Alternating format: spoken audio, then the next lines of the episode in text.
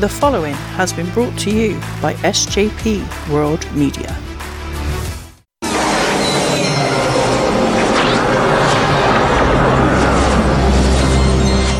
Oh boy.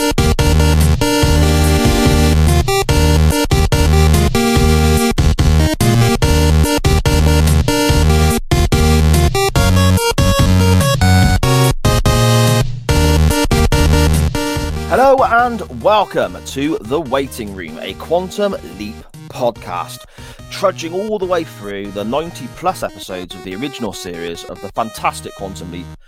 You know, just travelling along with Dr. Sam Beckett and hoping that one day he can get home, as he puts right, what once went wrong. And joining me, as always, on this journey with Sam, Al, and everybody else is my partner in time, the always fantastic Mr. Benny Mac. How are we doing today, sir? I'm doing very well, so thank you very much. And hello to everybody listening to uh, the waiting room. we are getting there with these episodes.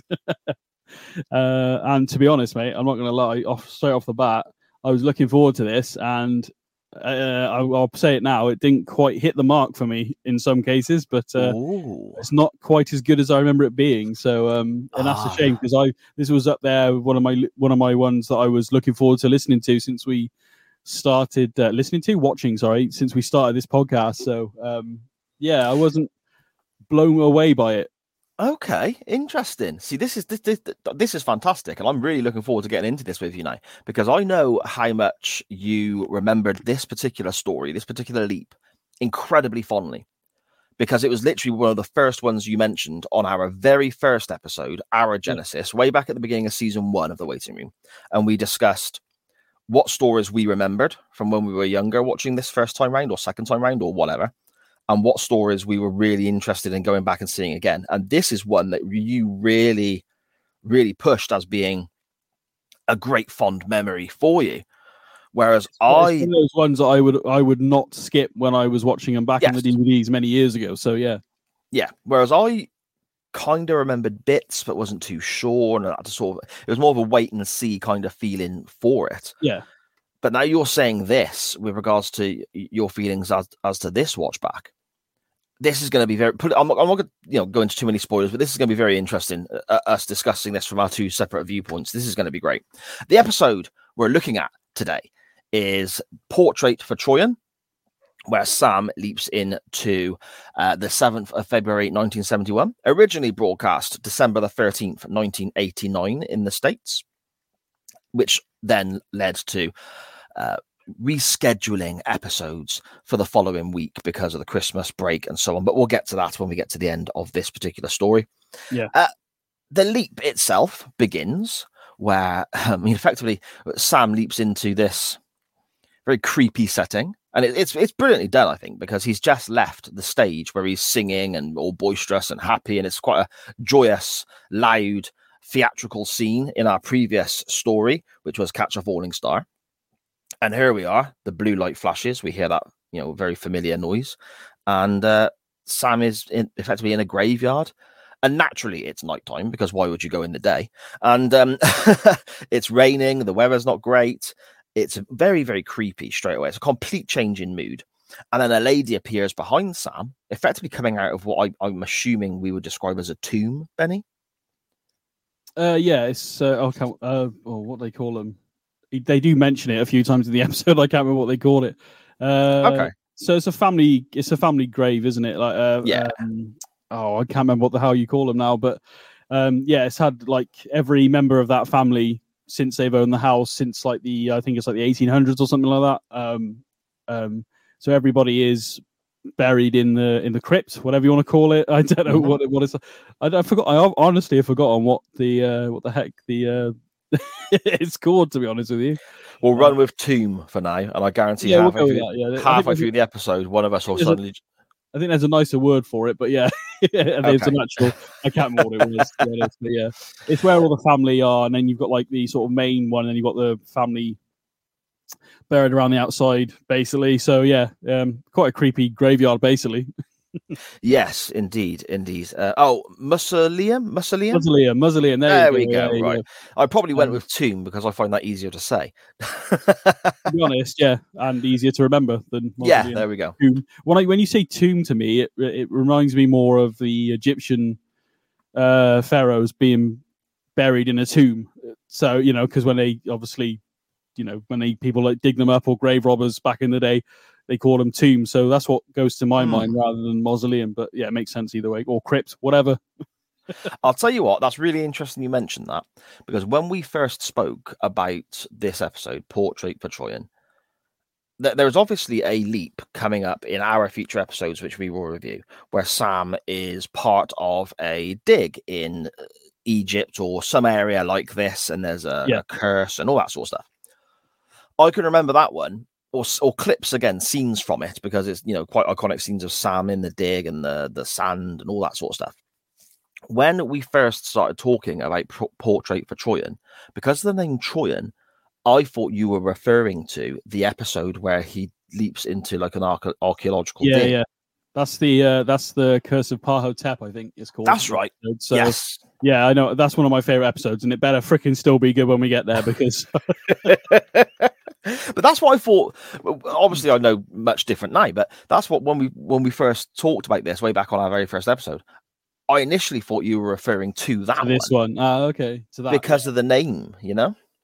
what's that? I think that's season four, so we're a couple of seasons away from that, mate. To be Yeah. honest. We'll get there. We'll get there. Um, a lady appears behind Sam in a long white, I suppose, uh, night dress effort, and we discover that this is Troian, and she is hearing uh, creepy, whispery voices, and she refers to the voices as being from Julian. And Sam has some, or the person that Sam has leapt into has some form of uh, ghost detecting equipment or electrical equipment that is picking up Julian's voice prints. And then we get told Julian's been dead for three. We begin the episode. Um, I think this is one of the best beginnings of a leap we've had so far, Benny. Yeah, it definitely leaves. Um, I mean, the uh, the trail we had off after the last episode wasn't. You kind of go, why is he in a graveyard? You don't, but then lead into the fact that this person's been dead for three years. Her husband um, is uh, like a really good hook to go. What the fudge is going on? so, Yes. Uh, so yeah, Julian Claridge, uh, her late husband passed away three years ago. Oh, he's like, oh, there's definitely something here on this little uh, instrument that Sam's got um, that uh, he's playing. Uh, who's a Dr. Timothy Mintz. Um, so for him to be, he's like, because Sam's literally just leaped in as well. So he's like, uh, yeah, I think there's something here, not knowing really what he's looking at. And she's like, but how can that be? He's been dead for three years. You go, what the hell? Remember, the, f- I, uh, again, I have my gripes about this episode, and we'll get into them, but it's not because of the story. I I enjoy the story. Um, I enjoy the whole premise of it, and I because I'm as you all know, I, I I'm open to the uh, the existence of uh, paranormal things. I'm not saying they're real. I'm just open to the I'm open for the investigations and the the evidence to be thrown my way, and I'll make my own decision. But like for this story, the story is really good. So um, the actual gripes I have are something completely different in terms of Okay. uh, why I didn't enjoy it as much, but I still enjoy the story and especially how we get towards the end of it, which we'll get there later on. Um, but uh, yeah, I enjoy the story and the concept of it uh, immensely. So Mm. Yeah. Okay. Great stuff.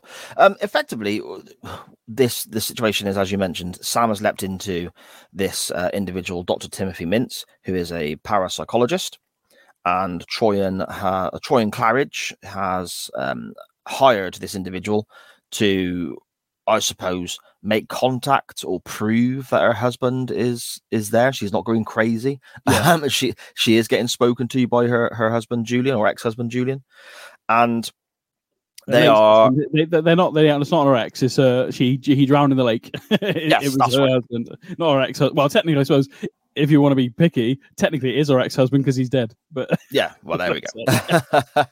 now, they're staying at uh, the Claridge House, Claridge Manor, I think it's referred to as in the show. There's not many people there straight off the bat. The, the cast I think they spent most of their money, Si, on the house to rent it so they could film in it because I'll very quickly mention Deborah Pratt, who plays Troian, is obviously a producer. She does the voice of Ziggy as well. And Donald uh, who's the creator of Quantum Leap, is the reflection of Sam. Um, so I don't know whether these paid they got extra pay for being actors in this uh, episode, but I reckon it's a good way of um, maybe uh, not paying too many actors, basically. Yeah, I mean, I, I was gonna, I was gonna come to come to that as well, actually, Benny. Yeah, obviously, uh, Donald Bellisario, he is the reflection. He is the character Timothy Mintz, and as you mentioned, Deborah Pratt, who's uh, you know hugely synonymous with Quantum Leap as well, who was uh, Bellisario's um, wife for a period, is playing the role of Troian. Now, Bellisario's role in this himself, he's he's the, the the person that Sam has leapt into. So we see him once or twice in certain scenes. There's not much to his role, whatever. However, the role of Troian, played by Deborah Pratt, who is she's directed episodes, she's written episodes, she's also a producer, and she's involved in the reboot now and so on. She is effectively, barring Sam, the main character in this leap. Yeah, she she is in a lot of scenes. The whole story revolves around her. Now, I'm not aware, and correct me if I'm wrong, Benny, because I, I, could be very wrong. Don't get, you know, of course. I'm not aware of her having a big established acting career or acting past, but I think she was actually very good in this. She, um, I thought because I looked up like I normally do. Um, just make sure I get the right person up. Yeah. Uh, so it's just a case of she does a lot of uh, writing and directing and stuff like that. Mm-hmm. Um, she has been in like TV movies. as a film called Three on a Match. I've never seen it. So um, she's also, I think, uh, got involved with Airwolf. I don't know whether she was in it or whether she directed. That's a problem because she's a director and producer. It doesn't actually state on here whether it's um, whether she's you know just helping out as a runner or a director or whatever. Whether she's actually on the show. One show she was definitely in, and she played Lacey Parker in Days of Our Lives. Um, okay, she's, she's in, she did about five or six episodes of that. Um, and by the looks of it, she did the TV movie Airwolf. She did play a character in that as well. So she has done some acting, yeah, by the looks of it, in different um, things. But obviously, as we're Quantum Leap fans, most of us, and anybody who is a Quantum Leap fan, knows the name Deborah Pratt purely because of her involvement with Quantum Leap. So yeah, yeah. I mean, the, as I say, uh, she was very good at, good in this. That wasn't from a a surprised viewpoint thinking that she wouldn't be. This is more of a, well, this is quite a prominent role in Quantum Leap here. Why isn't she in more things? I mean, obviously that's perhaps a personal choice. Perhaps she just rather she enjoys being the other side of the camera more so. Maybe who knows? But I think you know I, I enjoyed her performance. I think she's a very good looking lady. I'm surprised that she's not been on screen much, much more, shall we say? I'm going to go the opposite, here, and this is one of the reasons why I didn't like it. I thought she was well too dramatic for my liking. oh, okay. I, I, know she's grieving her husband and stuff like that as a character, so I kind of got it. I just, I something just didn't quite hit the mark with me with her. I don't know what it is. Um, there are moments where she's really good, and there are moments where I just felt it was maybe it's the style of the episode. I don't know, but I found her too like dramatic in some scenes. I don't know, just something wasn't quite right. And I think also the guy who plays her brother, I wasn't overly too fond of. Now, whether that's, and I'm not saying he was a good bad guy then, because obviously I hated him in that sense. Um, but it was just something, um, whether it's the way you, it's the hairstyle of the time, I don't know. Something about him as well. Just, I just, maybe it's because he's, maybe he's just, maybe he is really good at his job in this case because he's the bad guy essentially, isn't he? But and I just couldn't quite. Um, could, I didn't take to either of them really, to be honest with you. Um, luckily, he's not on ste- on um, he's not on uh, too many scenes as such, but uh, there were a couple of scenes. It's um, the whole.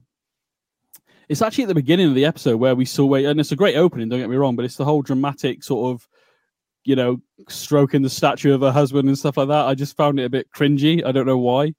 Um, I'll try and figure it out by, by the time you end, end, end of the episode today, but I don't know what it is about her that um, irritated me. Um, to be honest with you.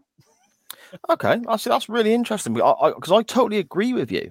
I suppose this is why I love doing this show so much with you, Benny, because we have different viewpoints sometimes. But I totally agree with you when it comes to the role of Troian's brother, Jimmy, I believe the character's name was. Uh, yeah. Uh, yeah. I didn't enjoy this guy. I'm not just saying again from the standpoint of him being the, the potential bad guy in the series. You know, spoiler alert. I suppose we've not got to that part of the episode yet, but here we go. Um, I, I, I don't particularly enjoy the the guy's performance either. Some of the dialogue is either maybe the dialogue's not great or his performance of it is not great. I think he's quite wooden in certain scenes. Yeah. Um, the end scene, for example, there's a few lines that he delivers there that I think were just they were terrible. The opening moment, though, with regards to the character of Troian standing there and the, the thunder, you know, going off and the, the the night dress blowing in the wind and the the spooky goings on, that didn't bother me as much because this to me is still very much the opening scene it's a hook to get you to come back and watch next week. And this is this character potentially even a ghost? Who knows? You know, we don't know for Yeah. definite yet, do we? It's but I totally agree with you with regards to the character of Jimmy. I really do. He- yeah, he's a uh, yeah. I think you're in the way he delivers his lines is um like you. I think you you can't. I can't really say it any better, but um I can't think of any lines off the top of my head. That's how memorable he was. Um, it's just like um just a few. Yeah, the whole bad guy sort of delivering.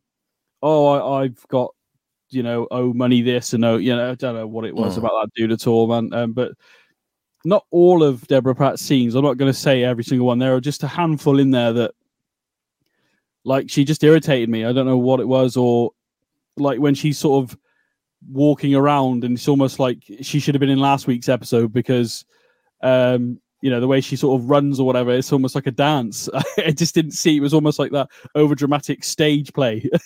that's how I, that's how I took it. Um, I mean, Ah, see, that's really interesting because I didn't pick up on that at all. But I did agree with you on the other one. Huh. yeah, I don't Brilliant. There we go. Yeah, Um, anyway, shouldn't bash her too much because it is a great overall great uh, TV series. To be fair. Of course, of course.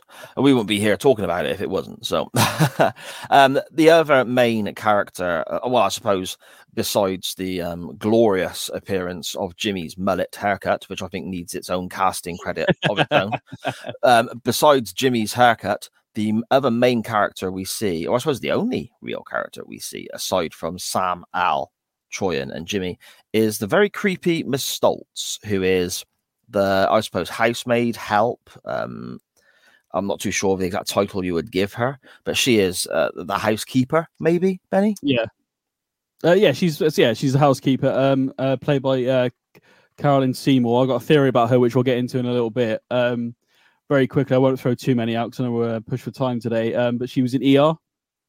Okay. Uh, that show that people keep trying to get you to review, Babylon Five. She was in that. Uh, Right, she's yeah. That's why uh, she's been in like stuff like Murder She Wrote, which is quite good because this episode has got a very Murder She Wrote vibe to it. yeah, Um, Days of Our Lives, she was in. She's obviously in Quantum Leap. Um, um, she's also for gamers out there. If you've ever played the original trilogy of Mass Effect, she is the Doctor Chakwas in in the video game. Um, you know, as soon as I heard her voice in that game all those years ago, I was like, I recognize her, and I had to look her up. I was like, oh yeah, she's the from from Quantum Leap, and I always remember her from this episode, even though, which I will go into my theory in a little bit about her later on. Um, she's obviously she does make an appearance elsewhere. She's done voices for like Star Wars games, and she's uh, loads of different things. So she's quite a she's been quite a prolific actress actor uh, throughout the years. To be fair, and but whenever you see her, whenever I see her, because of this role. And especially later on in Quantum Leap, I always think of her as like, oh, oh here comes trouble. Like she's going to be a bad guy. yes, Not that I've seen, seen her in much else. I've heard her voices because of video games, but um, but yeah, not so much. Um, I always think it's certain uh, people um in films and TV series when you see because they normally play a bad guy for argument's sake, you go, oh, here we go. It's like um uh, Hans Gruber from uh, Die Hard. Yeah, you know, you, you see uh, Alan uh, Rickman um, in any anything else, you kind of like, uh, oh, he's going to be the bad guy, and it's weird to see him as a bad guy uh, or a good guy in other films or whatever. So she's Hmm. one of those people for me that um, that um, basically I always think, oh god, here comes trouble type type, type thing. So. Um, yeah, but yeah, she's done loads of stuff. But yeah, I've got a theory about her, which hopefully we'll have time to get into in a little bit once we've gone through the story a bit more. yeah, definitely, definitely.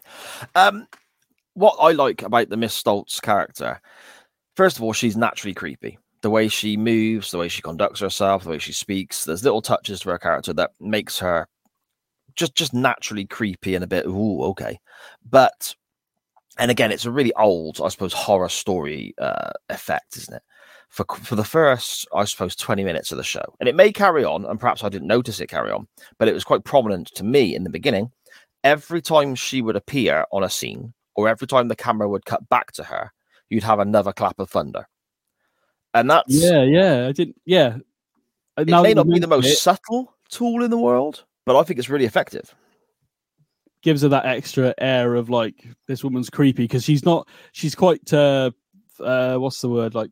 Uh She doesn't pull many facial expressions, but yet with a slight tilt of her head, she's like judging you as well. So like, it's very subtle. And you know, in terms of what I said about you know Deborah Pratt um, earlier, like with this Stoltz character, just her demeanor and barely moving, you can kind of just see that she's like staring a hole through you, or she doesn't tolerate idiots, or whatever it may be. She's just like, even to the point where she's bringing the drinks, and she makes Sam come and get his own drink. Yes. like, and he kind of there's like, uh, and it's no, nothing said between the two, but you can just you know you fill in the blanks in your own head as the viewer, like, oh god, she, and then she does lean forward a little bit, like a little bit sympathetic towards him reaching the drink, but to everybody, Yeah. she won't bring the drink an extra what five steps, six steps.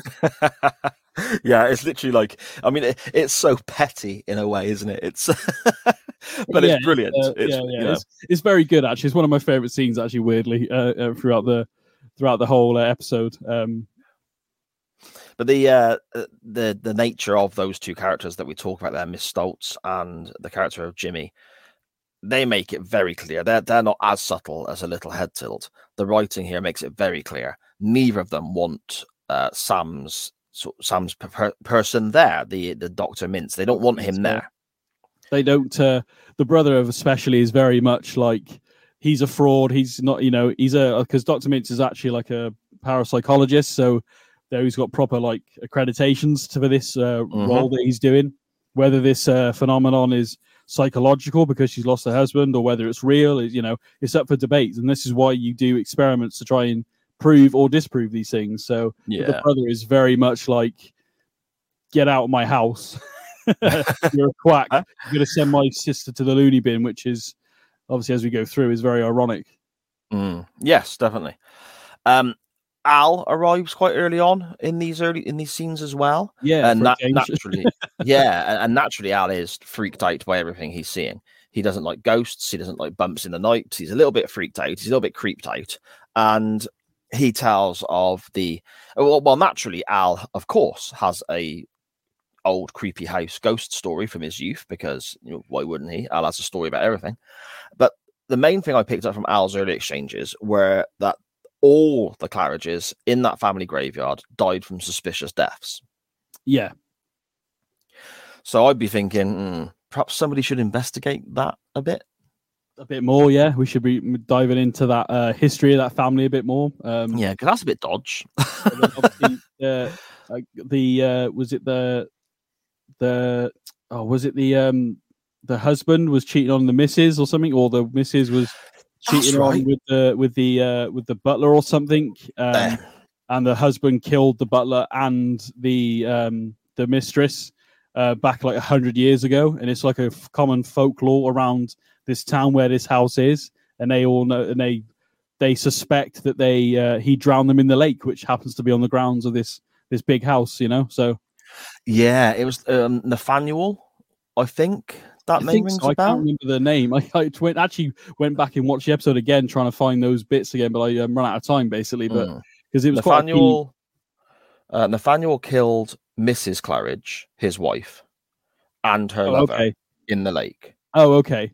Is the way I Oh, I understood it. thought I, I thought there was an affair going on there somewhere, but maybe it was. yeah, yeah. She, sh his wife was cheating on him, so Oh, okay. so he killed her and her lover. Oh, okay. So it's yeah, what I took anyway. so, yeah. So there's been murder in the family. There's been suspicious deaths in the family. There's been drownings. There's been pretty much it would be an epic an epic episode on Jerry Springer back in the day. But yeah, that whole his family history is um is a uh, pretty.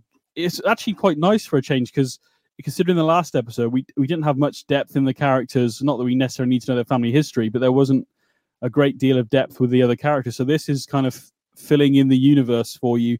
This house Mm. has been here for in the family for at least hundred years, if not longer. Um, you know, and then obviously there's been suspicious deaths. So it's quite nice just having that little. It's only like a little nugget of information, but it's quite nice because it fills out this it gives this house even more meaning slash also makes it more creepy in Yeah. cases. So I'll tell you Um, what, that's spot on, Benny. I think you're really onto something there.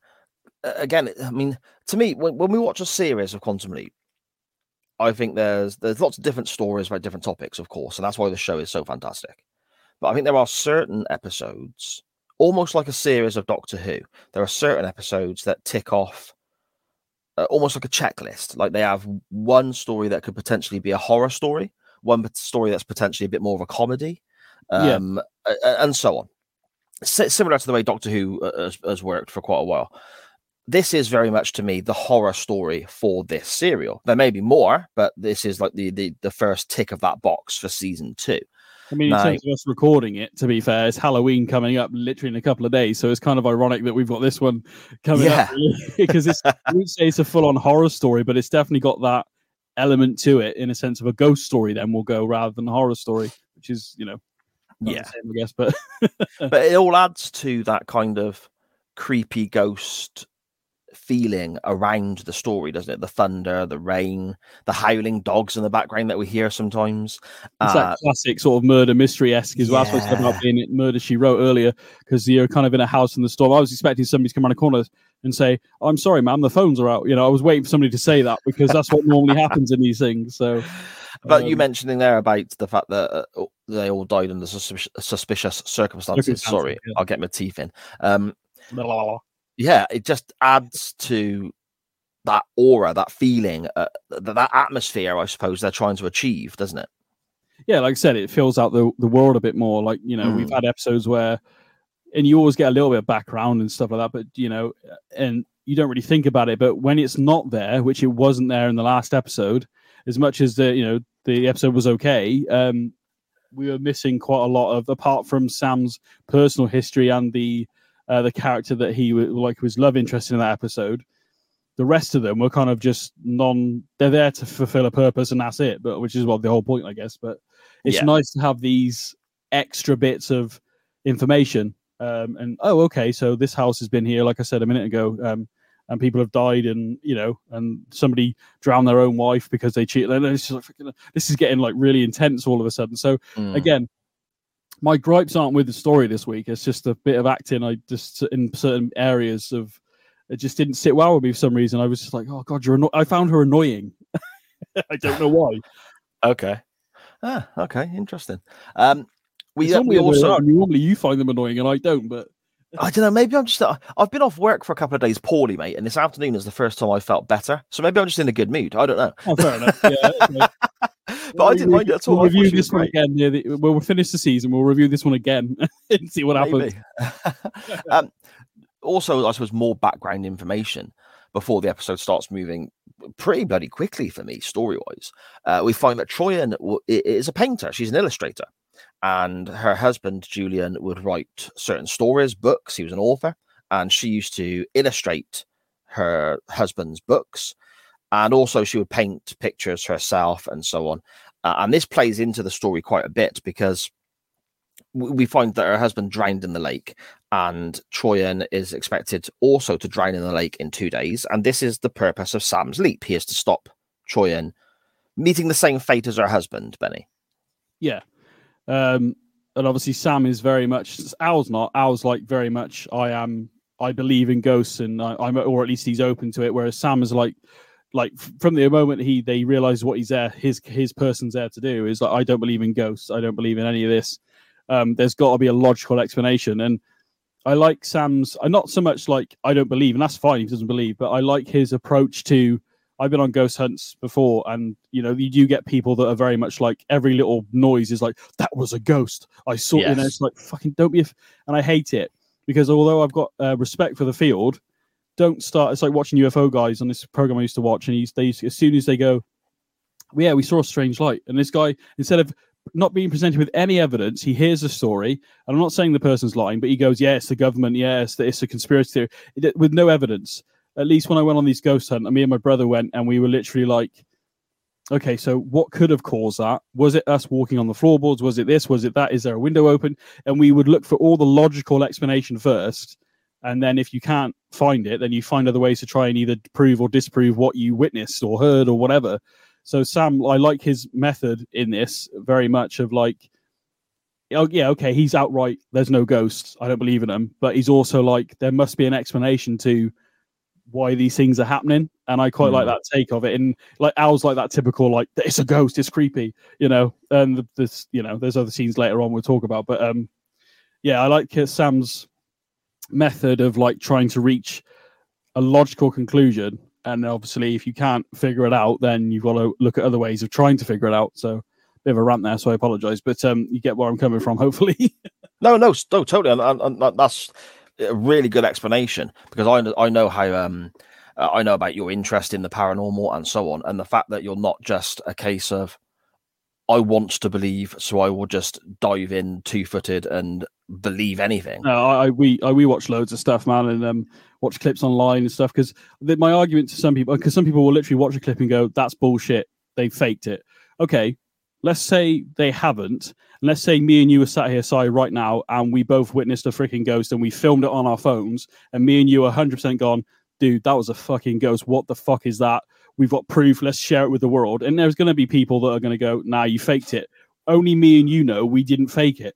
So Yes, how do you how do you but yeah i like to you know i like to go on these things and i've done a few and it's been there have been a few occasions where i'm a bit like well, maybe i'll tell it on different podcasts but uh, i was like that's weird but i'm not like how, what could it i'm also like what could it have been? Could it have been the door opening? Could it have been something that wasn't on the side properly and it fell off? I'm not going to be like yeah it's a ghost straight away. No, got of course. I've, I've got to really like be sort of you've got to really pre- unless I witness a freaking Ghostbuster style, you know, floating lady in a library and she screams at me, then you know how do I convince you or anybody else that it was real? Because you know maybe I've got something wrong with my freaking head. I don't know, but yeah, I like no, to. I get you. I don't dive in two footed as like as, you- as you uh, as you pointed out. So Yeah, that's a great way to be because some people can be, and again, I admire the passion that these people have, of course. yeah, But absolutely. Yeah. sometimes they can be too passionate and they they're almost blinded by their own want to believe. I guess. Yeah, I mean, like UFO stuff, you see footage and you're like, well, that could be a satellite, it could be this, it could be that, it could be a weather. Um, and a lot of these things I've noticed, uh, the stuff that I've looked into, very, you know, skimmed them, uh, very much around military bases. So, you know, drones were something the military probably used about 15, 20 years ago. And it's only now that the public are really using them. So you've got to be more aware of like, this could be a drone with a freaking light on it in the sky, or it could be a government thing or some sort of um, I don't know new aircraft. The, the stealth bomber is a great uh, ex- explanation because the stealth bomber was top secret for a reason at one point. And if you but if you saw that thing flying in the sky back then, when you've seen conventional aircraft like your your airport, you know, like your you know your uh, you know your British Airways planes or whatever, and Yeah. your helicopters, you see something like that with a hump, and you go, "What the f- is that?" Because you've never seen it before. Doesn't mean it's alien. I'm just you know. Mm. I think we've got to be very aware of that. There are probably things that we don't know about because it's military esque. I'm getting onto a different podcast completely here, mate. Sorry. No, no, that's fine. I think it's a fascinating discussion that you and I Brilliant. should definitely sit down and record one day. Maybe chuck it out as a, a random episode of SJP or actually the first episode say, of the paranormal always show. man. There, there is something I want to do it as you well know. It's just having time Mm. to do paranormal junkie. I haven't, I haven't had a chance to do it, but um, it's not because I am like going to sit here and go, I believe. I am open to the suggestion that these there are things that we don't understand. Now, I will very if you if we've got time, I will very quickly give this thing out and I will shut the fuck up. Yeah, yeah, crack on. Right, as humans, we see a spectrum of light. Okay, we see from I can't remember the without having them in front of me side, but basically we can see uh, from one end to the other end of spectrum of light. We can perceive light to a certain degree, whereas we both know we have t- everybody has a TV in their house and they use remote control to change the channel. That uses infrared light. We know it exists, but we cannot see it. And Okay. that's where, where these specialized cameras come in, where you can have night vision, because we can see in the dark to a degree, can't we? But if there's not enough light, we cannot see. So Yes. my argument is there is a big spectrum of light here, where as human beings we cannot perceive. So what's to say there is not something floating right in front of my face eye, but because it's in an, an ultraviolet light or an infrared light, I can't see it. Doesn't mean it's not there. Mm. So it's an interesting that I've always gone scientific side of it, I guess. So yeah. And Uh, that, that, I suppose, would also again we're we're, we're sort of taking a big detour here, but just to sort of touch on what you just said. is paranormal to a degree, so we'll, Yeah, you know. yeah. Um, you saying right there could be something right there that we can't see because it's on a different part of this light spectrum or whatever. however, yeah, you know, yeah, yeah. that could also potentially explain why. I suppose you get certain feelings that something is there, but there's nothing there to visualize. For example, I know, I sometimes know when my little girl is walking up the stairs before she actually starts walking up the stairs. Yeah. Just because, just because you know, it is what it is. Now, I you know you know what it's like as well. Sometimes you feel like somebody is watching you. You turn around, Yeah, yeah, some, somebody yeah. in the pub eyeballing you or whatever. Those feelings that people get sometimes that there, there's something there. That could explain a little bit as to why they feel that way, maybe because they could feel that something is there, but they can't see anything because it is Yeah. uh, uh, it's this infrared example you've you've put forward as as poorly as I've just named it, I guess. But that's uh, Yeah, yeah. know, sort of the tagline I'm going to use. But that could potentially explain those feelings, maybe. Yeah, it's like an instinct, though, isn't it? I think you got a survival instinct Yeah, Over like a predator looking at you. But when you're in a place where there should be nobody else and you feel like somebody's watching you, what what is that? Is it electromagnetic in a sense of it's some sort of natural electrical current coming from the earth? Because obviously the earth is, you know, spins at a certain rate and blah blah blah. So this is what I mean. It's all scientific. But my when people say to me ghosts aren't real, I'm not saying they are necessarily ghosts. I'm just saying that there could be something in this spectrum of light that we cannot perceive as humans. So when you see these CCTV footage of a night vision camera in somebody's home or a ring doorbell and something goes past and looks like a mist, and you're like, is that because is it just a mist and it's just a cold night, or is it something in the house that is moving but we can't see it? Mm. It could just be a natural. It's always been there, and that's why ghost stories exist because we hear th- things bump in the night or we see things that we can't explain because maybe our maybe maybe we are evolving eventually to this sort of spectrum. Like I don't know, but I always use that as an argument because scientifically proven there is a spectrum of light. There is several spectrums of lights we cannot see as humans, and this is why cameras pick things up, and you're like, "What the f- is that?" And it's not saying it's a ghost, but what is it? Yeah. So you know, anyway, derailed this enough, I think. so I apologize. I- no, that's fascinating. I, really, really interesting. Um, we're definitely going to pick that conversation up on a on a on a separate recording for people to have a listen to because I'd love to dive into that and talk to you about uh, certain experiences I've had and my mum has Oh, also mate, had. no, that could be on. the first episode of Paranormal Junkie. Then that would be helpful, to be honest. Well, there we go. Yeah, of course. I, I. I, would- I would gladly jump on that show with you, my friend. No problem at all. But Cool. Anyway, speaking of creepy shit, uh, we get our first example, I suppose, of what Troian is experiencing, other than just hearing voices calling her and so on, that she believes to be her husband, Julian, who passed away a few years ago. Uh, we get Troian led in bed, and she hears voices which disturbs her, wakes her up, which of course it naturally would. And she gets up, and the floor is wet.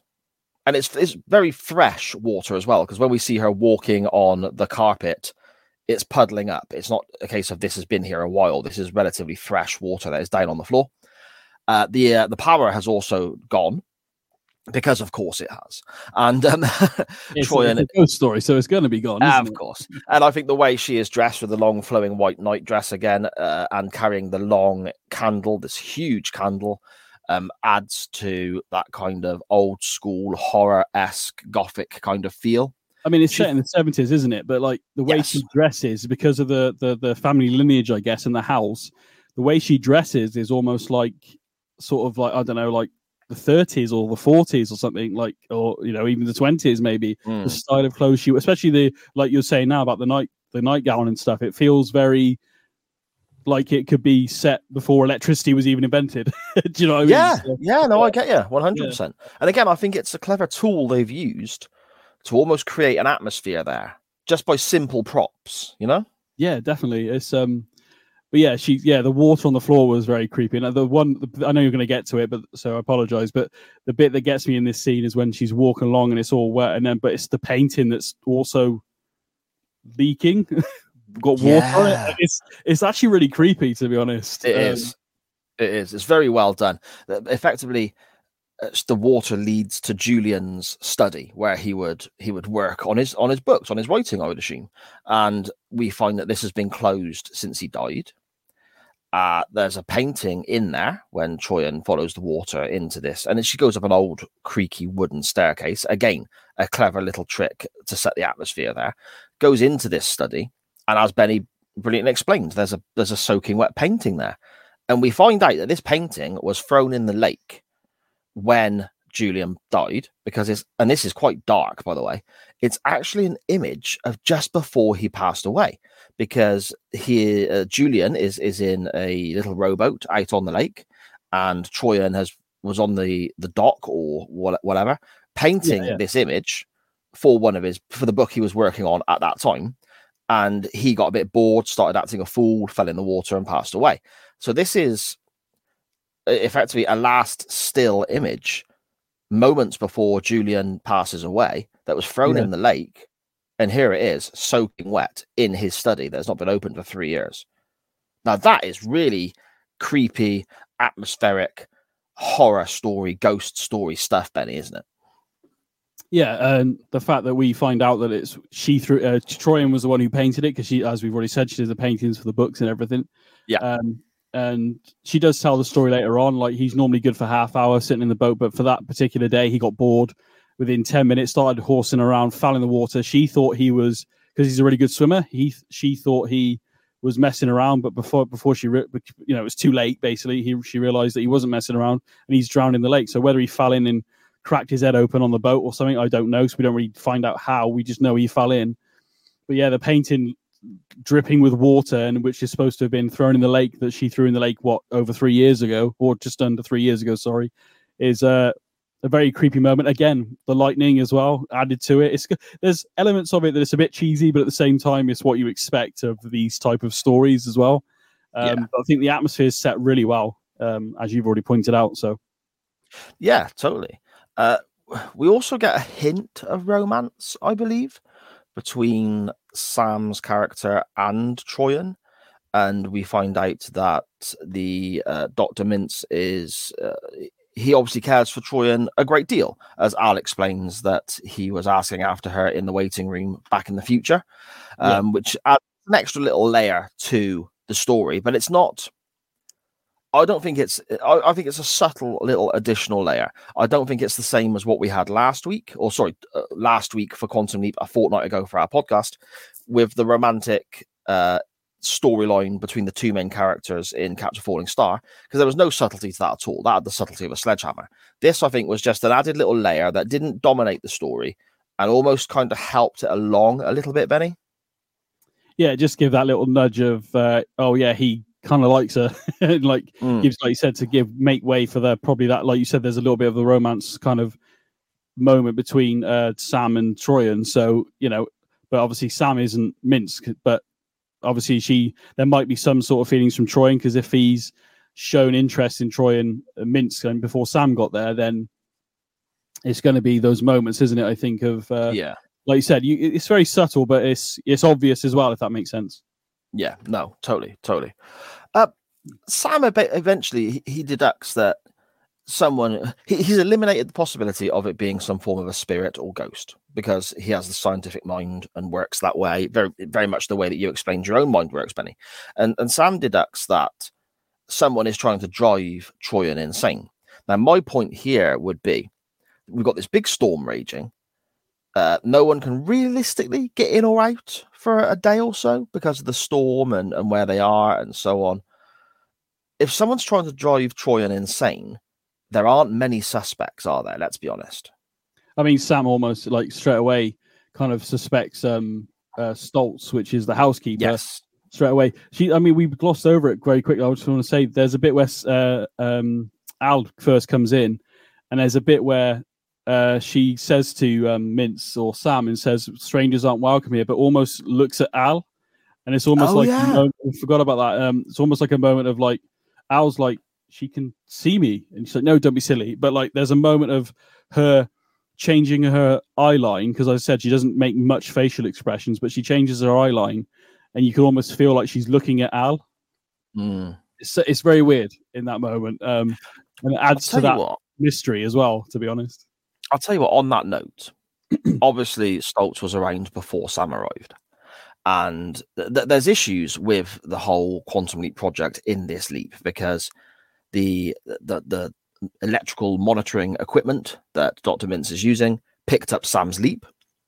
Yeah, uh, as so well as well as hearing Julian's uh, sound waves and so on. Jimmy can hear Al, which we find out literally in the very next scene because he turns up with the altered painting and has a bit of a go at um, Sam's character and says that he point he points the blame on on, on Sam's character, Doctor Mintz, anyway, Yeah. and he can hear Al.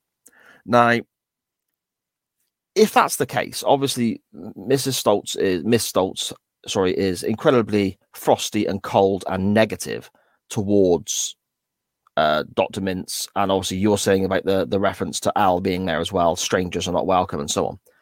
If she can see Al, and we've also got other evidence with the equipment and Jimmy that Al can be heard, and other aspects like the leap itself uh, is kind of not Yeah, known. machine- yeah, Yeah. while the machines are on, aren't they? This kind of yeah, not known to these people, but they're aware of something.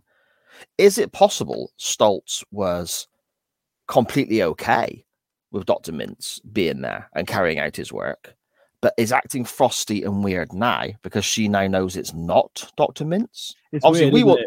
We will never know because that's happened before we've joined the story. But that's only just popped in my head now. Is it possible that she's saying strangers aren't welcome here, not directing at Dr. Mintz, but at Sam and Al?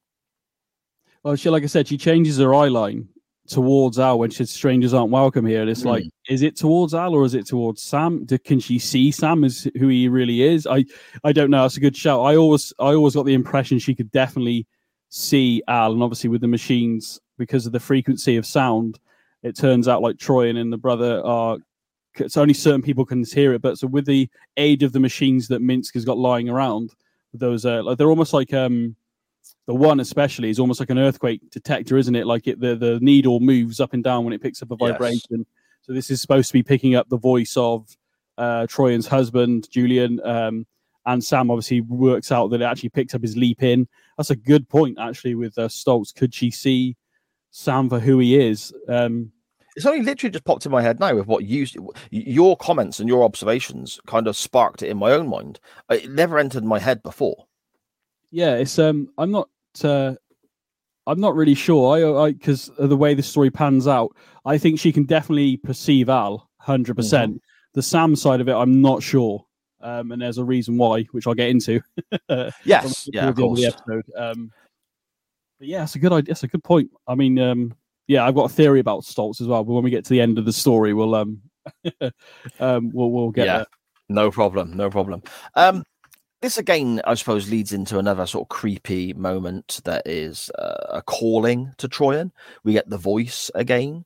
Uh, this is this time it's more in the morning. Dawn has broken, and the, the wet painting is available for her to view once again. But this time there's an additional figure painted onto this painting, and it's uh, outside the.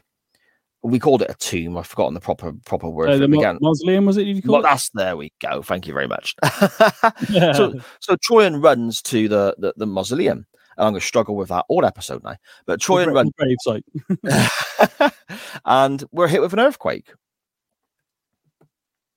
Yeah, and that's uh, as a kid watching this, the the skeletons flying out of their um, Yeah. their respective graves is actually quite creepy. Back when I watched it when I was younger, um, her screaming was like I don't blame her to be honest on that one. Um, uh, Sam obviously runs over and manages to um, manages to pull her out basically.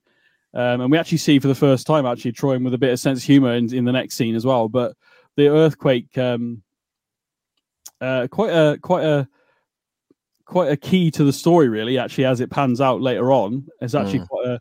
But yeah, the, you, if you're looking for ghosts or things like this, and you're being called to a mausoleum and an earthquake hits, your mind is going to go. Did they cause the earthquake, or Yeah. did they not? You know, um, I never. Th- I, at no point did I think um, it was caused by paranormal. It's just an earthquake. It just happened to be a very poor time, and you happen to be in a mausoleum with bodies flying out the wall at you, which is again quite creepy, to be honest. Yeah, yeah, Yeah, definitely. Again, the imagery again is very yeah, yeah. it's very well done. Uh, you mentioned there Sam actually makes the save f- uh, for Troian, and they end up back at the house. And I like this because Sam has a little bit of fun with Miss Stoltz, doesn't he? He starts winding her up, asking if she watches television because the TV is out, and Jimmy Hmm. is trying to fix the television. And um, he, he's asking Miss Stoltz what she watches. She very adamantly says she never watches television. And Sam has a little dig, said, "Oh, I bet you like the Twilight Zone," and I got a little kick out of that because it's Sam basically chuckle, almost. I did chuckle, uh, and I was Yeah. to say X Files, but I don't know whether X Files was actually going at the time, so it wouldn't. I don't. I, in terms of when this aired, yeah, I This think aired X-Files December. This aired December '89. I think X Files was afterwards, wasn't it? in the ni- early nineties, wasn't it? So Yeah. uh, yeah so um, yeah, so then when he said the Twilight Zone, uh, it did make me chuckle. I'm not gonna lie. Uh, Um, and like I said, we did see a bit of uh, like when he's pulled her out of the mausoleum, Troy, and I'm talking about uh, Sam. Mhm. There's a little bit of uh, like it's the first time Troian actually kind of chuckles because she says, "I thought they were trying to kill me," and they look at each other and she kind of laughs because it's silly that dead bones could, you know, come after you and kill you. I guess so. You actually see a bit of um, she's very serious up until that point, really, and it's the first time you actually see a bit of a sense of humor, which I was quite actually quite liked in that moment. Yeah, yeah, it works well. And again, it's it's not too overpowering that we had last week. It's very much a nice little subtle touch once again, isn't it? Yeah, just and it just again because she's been very serious from the moment we've observed her as a viewer. From the moment Sam's got there, it's been very serious and very creepy and dark and like, what the hell is actually going on here? You know, so Mm. it's nice to see a bit of laughter, I suppose. Yeah, definitely, definitely. Uh, as Sam winds up Miss Stoltz, uh, and she goes off to ready the kitchen for for supper or whatever her task is at that particular time of day. Uh, Troian explains that she is from a Pennsylvanian Dutch family or background, and she's the only person to apply for the job. Uh, but she was familiar with the house because she worked there as a girl, so it seemed the, the perfect situation. She was the only applicant, and she was already familiar with the property, Benny. Yeah, no, that for me, in, in terms of watching it the first time, that made it make sense of her character because the way households like that are run normally or have been in the in the history of uh of what you know, it's like uh, what's the equivalent? I suppose Downton Abbey or something. I don't know. I never watched Okay, it. yeah. but like in terms of prim and proper, like it, it, if she was there as a girl, you know, it would have been done a certain way. You had tea at a certain time, dinner was served at a certain time, the house was kept clean, and this sort of stoic demeanor that she has. For me, in that moment, watching it for the first time, not this time, obviously, because I know what's going on, but first time watching it, I remember thinking like, oh, that's why she's the way she is then, because she's been brought up in this in this role of being a a maid or a servant or whatever you want to call it um you know or a uh, yeah so that to me it made sense Yeah, yeah, totally. Uh, Jimmy manages to fix the television with a bit of wire and some chewing gum, etc. So he's obviously quite talented with electronics. Fair play to the where lad. did the, gum, where did the gum come from because i didn't see him chewing gum i know he's a douche but i didn't see him chewing gum and that, that actually annoyed me to be honest because like a bit of gum a bit of this and a bit of this like you're a cocky sod mate Mm. it didn't eat wound me Yeah. up honestly it really did Oh, yeah, totally, totally. Uh, whilst this, you know, this is happening, and um, Stoltz is away preparing supper or whatever it was we decided the time of day was. Sam goes decides to go and investigate the tomb and have a little look around now, check out the um, the the electrical measuring equipment that is set up there by by the person he's he's currently uh, in. Uh, I suppose leapt into. Al arrives and is freaked out by the bodies that are everywhere, and I thought this was bloody brilliant. Yeah, and I, I do like the fact when Sam goes, "Oh, not even that blonde, not even that blonde over there," and I was, I was like, "Blonde, blonde." Turns around and there's a skeleton with a, a bit of hair left over on it, which is blonde, and it, it did make me laugh, to be honest. Only says, uh, "Oh, "I'm not a fan of necrophilia," and Sam responds, "Ah, finally, something sexual he's not into." yeah, yeah. uh, it's a it's a good moment to be fair. Funny for a change. Um, but yeah, he's Al's still very creeped out though, isn't he, by the fact that they're skeletons? He's already creeped out because he thinks there's ghosts. Um, but Sam wants help to use this equipment to try and detect low level uh, energy or batteries or whatever or something electronic that could be somewhere around that could be Yes. causing these voices or whatever basically so he's still going down the route of there must be a logical explanation of why Troian is hearing voices basically Yeah, of course. Uh, as this is going on, Troian is uh, back at the house and she sees the painting again. In my mind, I'm thinking, I'd burn this fucking thing by this point. it's, it seems very cursed. I mean, it, it's had a an extra image appear. There's had a floating image in the water appear on it as well, and now a, another one's appeared on it. Um, Yeah, and it's still leaking. So I don't know how you stop a leak Hmm. on a painting, but apparently this painting likes to leak quite a lot. So um, again, Yeah. creepy, really.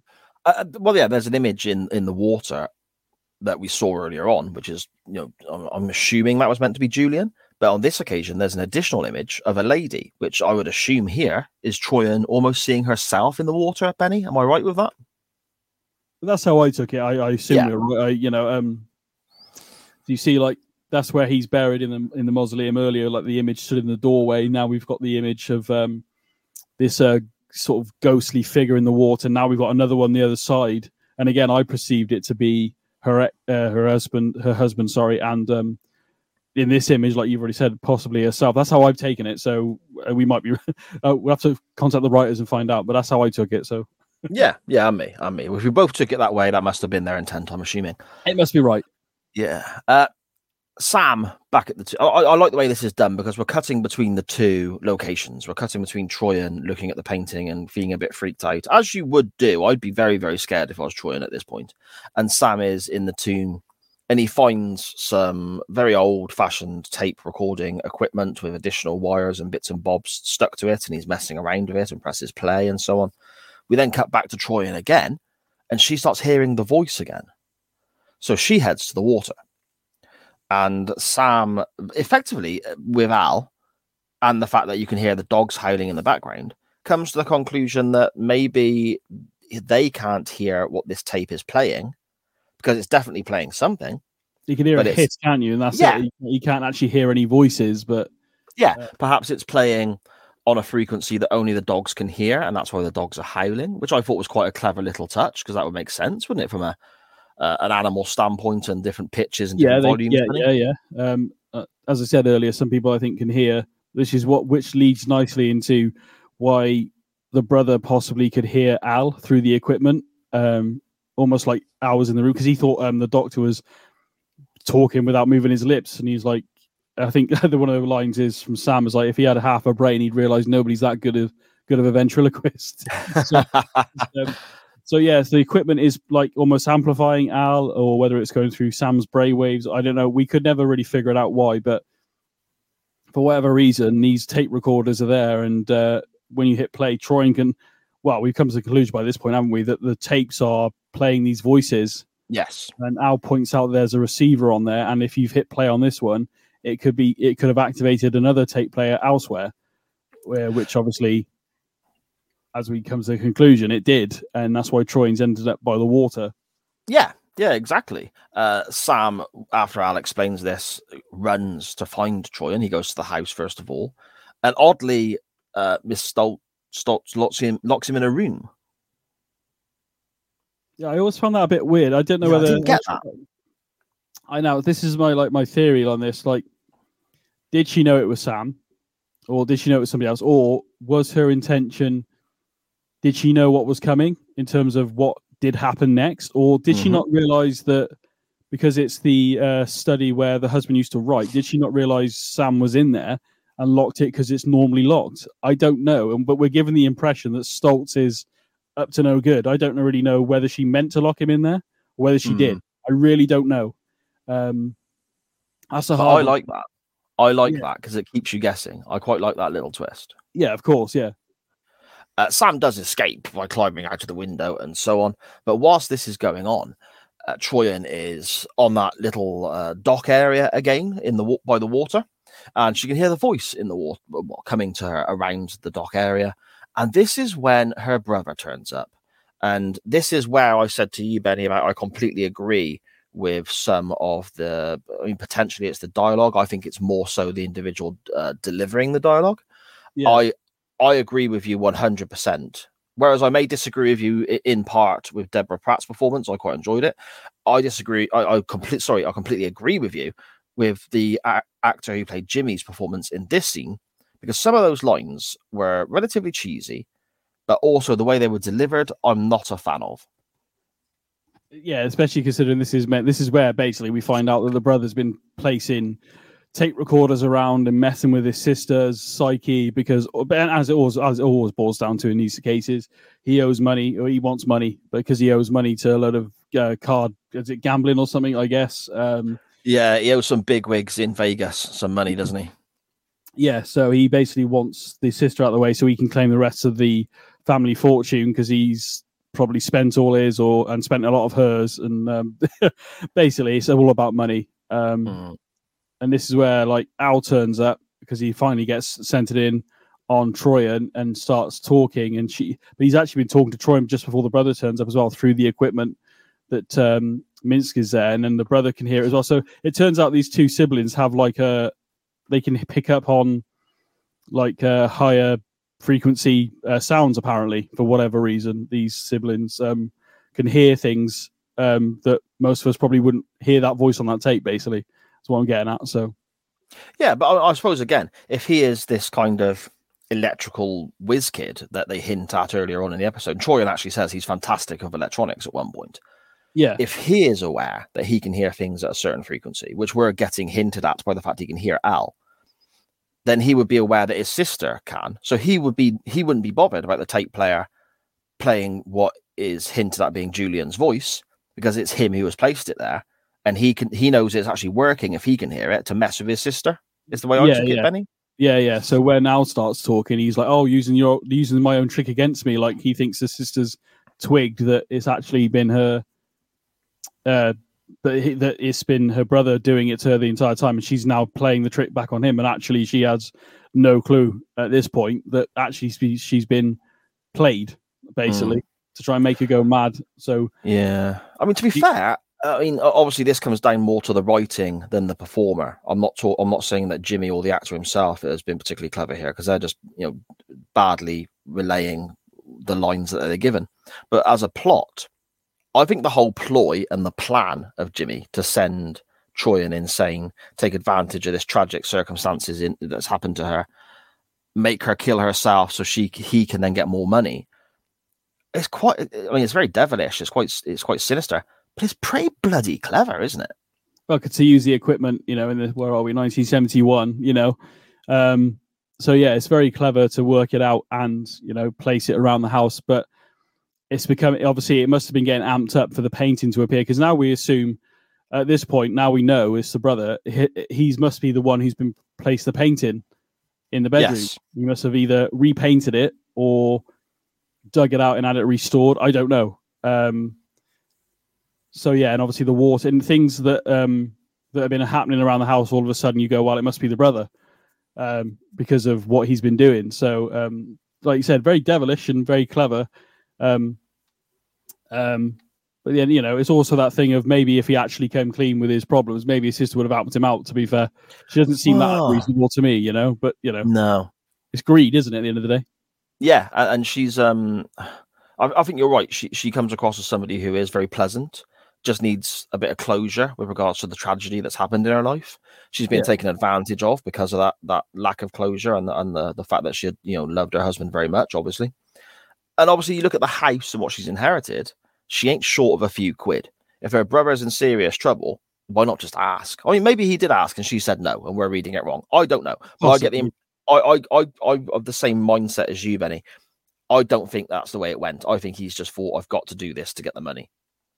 Well, he does make a comment about um, if you've seen what I've spent this year, at the end of the fiscal year, we'll probably have to go back to doing things your way again. So maybe she's quite conservative with money.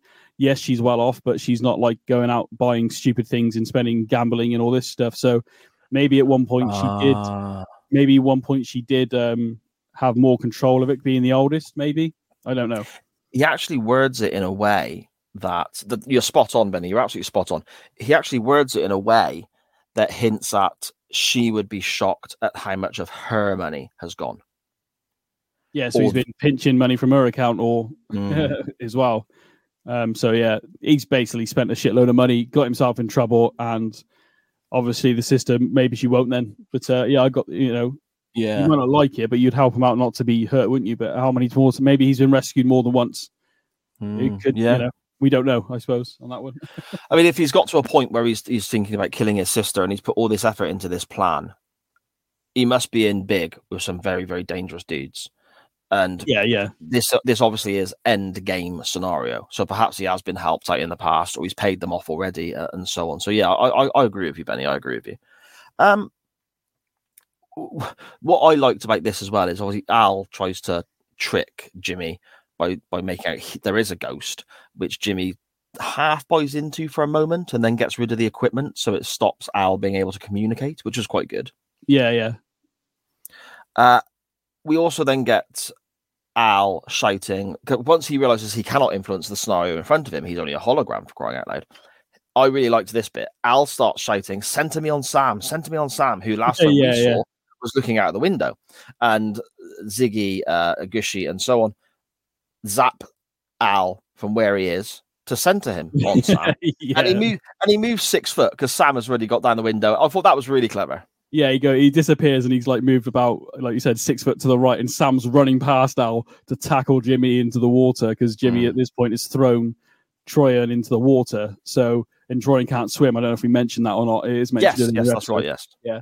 Um, but yeah, that's quite a funny moment. Um, it's up there with the uh, the blonde in the crypt earlier on. Um, it's up there to be honest. It's like boom, boom, and then Sam's like past him and like uh, tackles, like I said, Jimmy into the water. Um, and actually quite helpful with the uh, the the Ziggy thing of saying Troian's over that way ten foot and down eight foot. So he's actually helping Sam, uh, you know, fish uh, Troian out the water basically. Um, Mm. And I don't know what happened to the brother. Can he not swim either? Because I assume not. I imagine, to be fair, when you fall into because they, they say about how cold this water is, and you go so many feet down, it's like the point of freezing. I imagine when you have a massive, glorious mullet that size, when it gets wet, it's very heavy, so it's probably dragged him to the surface. So, Sorry, dragged him to the base of the water. Yes. yeah, yeah, yeah. Um, Uh, okay. Well, also that tackle, that tackle by Scott Bakula by Sam on Jimmy, that he was not messing around, was he? That guy was going in the water one way or another. that was like a proper rugby tackle. That was Oh, like he a- smashed American him. football quarterback being taken out. That was uh, it was good. It was good. I enjoyed that. Like you said, it added the comedy element of Al appearing on the left and then disappearing, then reappearing on the right about six foot with Sam running past him was absolutely hilarious. So that was It's a nice well little done. moment, uh, really cleverly done. Because you could have quite easily sent me on Sam, and you know, but uh, obviously Sam got himself out the window and knew where drawing would be, so um, it worked out quite well. Really, I yeah, it was a funny moment. Mm. It was very good. I mean, we've also had a little bit more of a, a- I suppose, because the earthquake was the other the, the the other day, the previous evening, maybe. We've got like what they might call what what are they, Benny? Like after tremors? Oh yeah, well we uh, well so the the yeah so there's another earthquake or an a- or a tremor, an aftershock, whatever you want to call it. Um, That's aftershock. That's the word I was looking for. Thank you. yeah, yeah. Um, but um, uh, but the brother obviously was trying to ki- throw Troy in the water, and she manages to kind of get away. But then the, the the earthquake happens again. We kind of glossed over it, and then he manages to grab hold of her after while the earthquake's going on and throws her into the water. And then obviously we lead back into when Sam tackled him and stuff. So there, were, there has been another earthquake as well, which we forgot about to to mention. Which also brings bodies to the surface. Now, straight away, I'm thinking, oh, that's a bit grim. yeah, yeah. I thought it was only one body actually, so I, I, I misremembered that. To be honest, there's actually two bodies end up floating. Well, so Troian's been saved, and the brother's nowhere to be seen, but two bodies float up. One of which, neither of which are the brother. So, no, no, that's actually three bodies. was There's actually three bodies that come up. uh, Oh, yes. Once once they're back on the uh, back Oh, on one land. must be the one must be the brother then, is it? No, no, no. Once they're back on land, they say that um, they are. Uh, well, the, the the the brother can't be found. His body was not uh, not discovered. The- Oh, the- I the- thought the, the- one was. I thought the one was the uh, the brother. Okay, I got that wrong. no, no, no, no, no. The, there was no, there was no. Um, the brother's body couldn't be found, and the police officer is relaying all. Who, who well, we never see any identification, but we assume is the police officer, don't The we? local, the local sheriff or whatever. Yeah, yeah. And he is relaying the information to Troian and Sam that uh, three bodies did surface, but none of them were the but none of them were the brother. We don't know. We couldn't find the body. We don't know what's happened to him. Uh, Troian then has to confirm yes, he must have dived into the lake and drowned. And they then um, th- th- you can see three bodies in the shot. There is a body nearest the camera, which isn't covered up at all. It's just a manky old body led there. And there's two more nearer Sam and Troian who are under blankets and covered up. The police officer explains that the three bodies there, one of them they believe is Julian. Um, they believe it's Troian's husband, and they need her to identify the body as being Julian. And the other two have been down there preserved very, very well because of how cold the water is. And they believe those bodies could be over 100 years old. Okay, I, I honestly thought one of them was a brother. So yeah, I know one was the husband, and I thought one was the other body, which we'll get to in a second. And I thought the other one was a brother, but it's not. They're both been down there for. This is the ones we mentioned earlier, then, in terms of Yes. being drowned hundred years ago. Okay, Yes, Nathaniel drowned. Um, I believe his wife's name was Priscilla, and the butler who she was having an affair with. It turns out that the bodies, uh, the, these are. It's, it's, not said for certain, but these are hinted at being the bodies from over hundred years ago of Priscilla uh, and the butler she was having an affair with that Nathaniel Claridge killed and drowned in in, in the water. Now. Yeah. This I bloody loved. After we get Troian identifying Julian's body, um, there's a lady who is, I, I suppose she's just a, a passerby or she's a she's a neighbor potentially. I think she's like a local, um, a local because one's a uh, one's she because they might have several jobs, but I think she's like a local historian or something as well. Okay, Um, but I got this feeling that she was like a, uh local historian. Maybe she works at the coroner's office, maybe with the police. I don't know. But you get the, she knew a lot about the, um, because of the clothing. Maybe she was called because they knew that they were X amount years old, and she's like the local like historian because it's like a you know well-to-do house and all that kind of stuff. So you get those people that know about certain higher class members of the society or the you know, the local area or whatever. So yeah, that's my interpretation was Okay. that she was a historian of some kind that was maybe into the um the Claridge family. yeah, I the guess. history of, of Yeah. yeah, yeah. Okay, no, that makes a lot of sense. Yeah, well, yeah, that's spot on. Well done. Um, she is basically there talking uh, to Troian and so on, and Troian, the nice lady she is, extends the invitation to come up to the house and and, and have a drink, and they can talk about various aspects of, of, of what's gone on. And then she she explains that she'll get her housekeeper, Miss Stoltz, to make them a drink. To which this lady responds, "Stoltz? Oh, that what a coincidence. That's weird. Nathaniel's wife was a Stoltz. Priscilla Stoltz was her maiden name." To which point, Sam goes over and pulls back the the cover on one of the bodies, and we see that it is actually this hundred year old corpse is the preserved body of Miss Stoltz, the housekeeper, who we have been seeing the duration of this episode. and everybody interacts with as well. So it's not like it's one character; everybody's Yes. interacting with this person. Um, and then it cuts to that camera footage of uh, the footage of her in the window looking over, and she just disappears.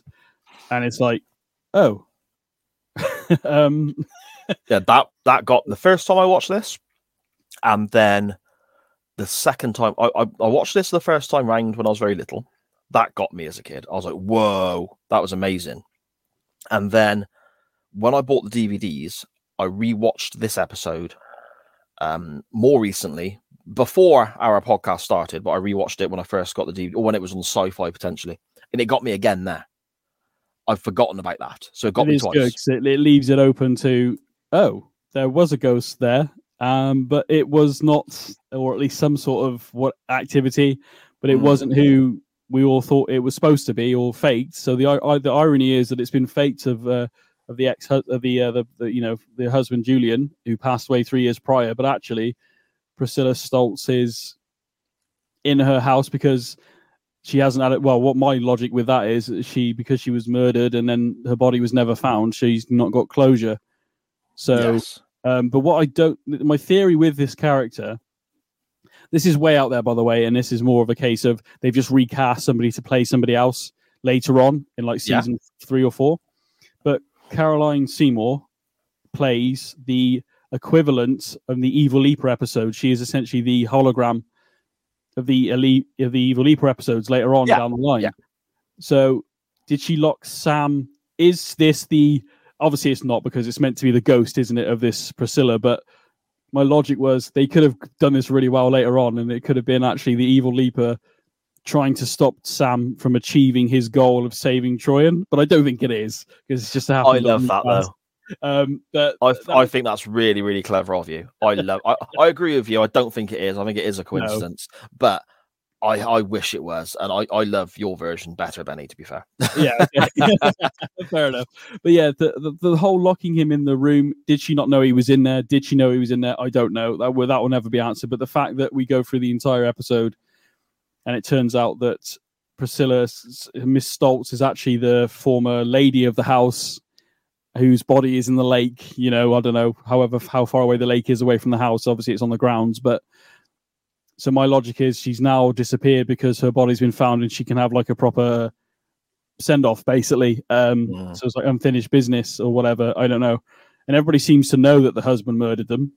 But, so whether obviously we didn't get all, we didn't get that history, did we? But um, we got that bit of history, but not how the husband was he arrested? Was he not? I don't know. But everybody seems to know that she was drowned in the lake hundred years prior. So yeah, I loved it. I love that. So clever.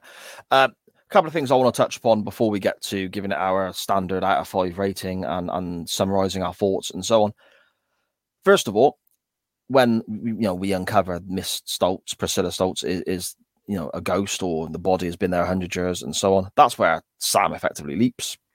He leaps into Cameron from the episode Kamikaze Kid, which we've already seen and reviewed. Go back and listen on the SJP World Media Archives. A leap that both Benny and I thoroughly enjoyed. But we get that leap again. He's leapt almost back into that character, and it's the same clip we had from season one. Uh, I was yeah. a bit like, okay, what's going on here? Are the DVDs not quite right? Are they messed something up here? Well, Apparently... I watched it on Now TV, mate. Um, so I didn't yep. watch the DVD, and it did the same thing. So it's okay uh, for maybe the episode wasn't done. I, I don't, or yeah. I don't know why they've done that. Well, the reason was, I mean, we sort of touched upon it at the very beginning of the episode. The the air date of what we're looking at today was very close to Christmas. The episode uh, that followed this, which is actually Frat House, uh, they didn't want that to air over the Christmas period, fearing it may affect the ratings and so on. It would have aired like the 20 something of December. So they replayed the episode Kamikaze Kid, had Sam leap back to there, and they just replayed episode one. Uh, sorry, oh, the okay. episode from season one on NBC in America. And at the end of Kamikaze Kid, they then attached the leap to Frat House and had oh, it then okay. re rejoin the the proper sort of running order. But at the start of Frat House, they edited it so that Sam was leaping out of Kamikaze Kid into Frat House again, just so that particular week they could run a a rerun, I suppose, from a previous leap, which was quite a critically acclaimed, without affecting ratings of new episodes, I suppose. Oh, okay, I know I didn't. I thought it was a bit weird. Cause I remember, I I know on the DVDs, obviously you've got them as well, but I was like, why have they shown Kamikaze Kid again? I didn't uh, mm. make any sense. Um, but yeah, it's. I suppose it's not the first time they've. Uh, I know with um on a different show completely. They on Scrubs they actually NBC or whatever whatever it was on actually um, aired the episodes wrong. And actually, when you watch the DVDs, the episodes are in that order because that's the way they were aired. So it's not, but it makes sense for them to not do it during the Christmas period because obviously people are going to be spending time with their family and stuff. Yeah, and they don't want to lose, um, you know, because obviously these shows are very much predicated on the ratings and whether they stay on or not. So instead of trying to put out a new story, um, it makes perfect sense to be honest. And I, it, do you know what? It's probably one of those unique shows where you, it's the only thing where you could actually do that with this show because if you've never seen it before, and then they go back and yeah. show because it's a time travel thing, it it won't because there aren't many episodes if at all. There was a couple obviously later on, but there's not many that are like two parters or three parters or anything like that, are there? So you could, as long as you put the relevant clip in the end, you could have it go in any order you want it to. You could sit through all this, mate, and do a chronological order if you wanted to. do you know what yeah. I mean? Because yeah. one episode he'd be in 19. So where, where has he just gone from? 1971, Animal Frat, he'd be in 1967. So you could actually put them in chronological order. In some cases, it wouldn't make sense because there are elements between Alan and Sam where they actually progress the story a little bit. Hmm. So, but there's enough. There's enough standalones, isn't there? I think yes, for yeah, semi work. Just about yeah. Yeah. Uh, the other thing I wanted to touch upon very quickly is I don't know if you've ever been made aware of it, Benny, or if you've ever seen it yourself. The scene where there's the three bodies laid on the floor. The body of Julian, who is the one that is uncovered, it seems, or I'm assuming anyway. I, am probably wrong to make that assumption. There's, there's three bodies. One is uncovered, nearest the camera. The other two, nearest Sam and Troian, are partially covered with hmm. blankets. your eyes are naturally drawn to Sam and Troian. They're talking with a police officer uh, and so on. Yeah. Next next time we watch this episode, or anyone else watches this episode, or even if you just decide to go back and watch that end clip, don't look at Sam and Troian and the police officer, even though your eyes are drawn there because of the angle of the shot and the way they're talking. Look at the body that is uncovered. Start looking at the guy's chest. He is quite openly breathing, very, very well oh, for someone who is dead. But these things happen with people who are supposed to be playing corpses. I appreciate that. What I don't get is after you see him breathing quite openly for a little while, he starts twitching his feet around. It's almost like he's having a little bit of a dance. Fair enough. Go and check it out. It is it, when I read that, I was like, no, that wouldn't have. I, I read. I read it. I haven't seen it, so so I went back and looked at it before today's recording, and I was like, oh my god, look at that. Yeah, so go and check it out. It is it is quite funny. What I will, I'm not so much for Quantum Leap because you don't um, have the wide shots, but like because it's it was filmed in four by three back in the day, like it was, you know. Um, but if you go back and watch Friends now, because they use the wider shots for um, because they can um, for like widescreen TVs and stuff. Um, there are certain scenes now where you can see cameramen stood there. Okay. With booms and stuff. There's a scene, one of the most famous ones is where I don't know if anybody's a fan of Friends who listens to this show, but there's a bit where Chandler ends up uh, hooking up with Janice again early on. I think it's like season one. And he has two hands on his chest. You think he's just asleep. In the original version, you just see two hands, and then he lifts his one hand up to scratch his face, and then he realizes there's an extra hand there. And you go, and then, it, Right. then the camera would pan left, and it's uh, Janice led next to. He's, oh god, I've slept with Janice again, basically. But in the newer version, because it's widescreen, you can clearly see Janice in the shot. So it's the impact of it being funny with this extra hand is not as funny as it used to be. So, um, Brilliant. so there are little things. And then the other one very quickly is when um, I think they go on a skiing trip or something, and there's a wide shot of everybody at this place where the cab's broken down. To the left hand side, you can see the cameraman stood there filming them from another shot. because they've gone from whoever re-edited these to put them together for the wide shots didn't actually go, oh shit, there's a cameraman there, or they didn't, or they just went, yeah, we'll just copy it over and sell it. I don't know. So it could be that with this, I don't know. Uh, maybe they thought they weren't going to be in shot, or maybe they only had a good take of them in that particular scene, but it ended up having toes wiggling. I don't know. Oh, mate, it's more than toes. I'm going to go He's back and watch it though because I didn't He's see it. shifted. It's almost like he, I, you know when you're asleep and you get that twitchy leg sort of syndrome. It's like he's Yeah, got yeah. that going on. All right. it's go and have a look. Yeah, it's he's been quite funny. frozen for a while at the bottom of the lake. Maybe it's uh, the muscles warming up. It could be just his muscles warming up and he's spasming. Yeah, he's still dead though, dude. Yeah, what I'm saying is he's been frozen for a while. I know, like the body when you first die, it can be flatulent for hours and stuff like that. it can twitch. You do get muscle twitches because the body still has like nerves or whatever. Maybe he's been frozen that much that his muscles are warming up and, it, and it's just nerves twitching in his muscles because muscles Yeah, contract when they're cold. I'm trying to. I'm sticking up for him way too much, but Yeah, you know what the guy- before that, the guy is breathing. So yeah, exactly. Yeah, so yeah. right there, Benny. To summarize the episode and then your rating out of five, my friend. What Uh, are you thinking? You know what? As I started at the top of the show, I did say I was not overly. I, it's more about some of the acting choices with uh, Deborah Pratt and the guy playing Jimmy. Um, I've never, again, was talking it with yourself. The story is still really good. Uh, the way it ends, I love the fact that this entire time there's been this ghostly apparition figure, you know, physically picking things up and being a servant, basically. Um, to leave it open like that is really good. I like that little clip, but it also leaves you when you the episode ends, you're like, oh damn, I, I want to know more. I want to know more now, but it goes away. But yeah, overall, I still like the episode. Talking about with yourself, I feel a bit better about it. Um, it probably was going to be a two Really? Why? I first, yeah, because of the because she really did annoy me. But actually, um, a strong three. Uh, uh, uh, in terms of story, um, I'm going to go three point with the story as well. I'm going to go three point five. To be fair, um, so yeah, overall, a really good episode in terms of story. But yeah, she did. I don't know why she annoyed me, but she just there were certain just acting choices that didn't sit well with me this time. I don't know why, but it's been a long time since I've seen it. Um, it just felt a bit too like, and then especially with Jimmy, you said wooden's a really good way of putting it. Some of the lines, especially when he's supposed to be the evil monologue at the end of him saying why I'm going to kill you and all this stuff, Mm. it seemed very like.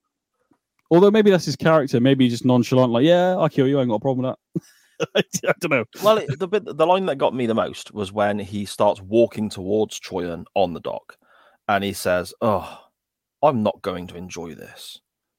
But there's no expression on his face. There's no, you don't know whether he genuinely feels sad he has to do this, or you don't know whether he's saying this tongue in cheek and he doesn't give a shit. And it's not that. I mean, the way I took it anyway. People could, people may completely disagree with me, whatever. But the way I took it was that wasn't the actor delivering a line in a particular way to make you think. That was the actor just saying a line and not really knowing what the fucking what to fucking do.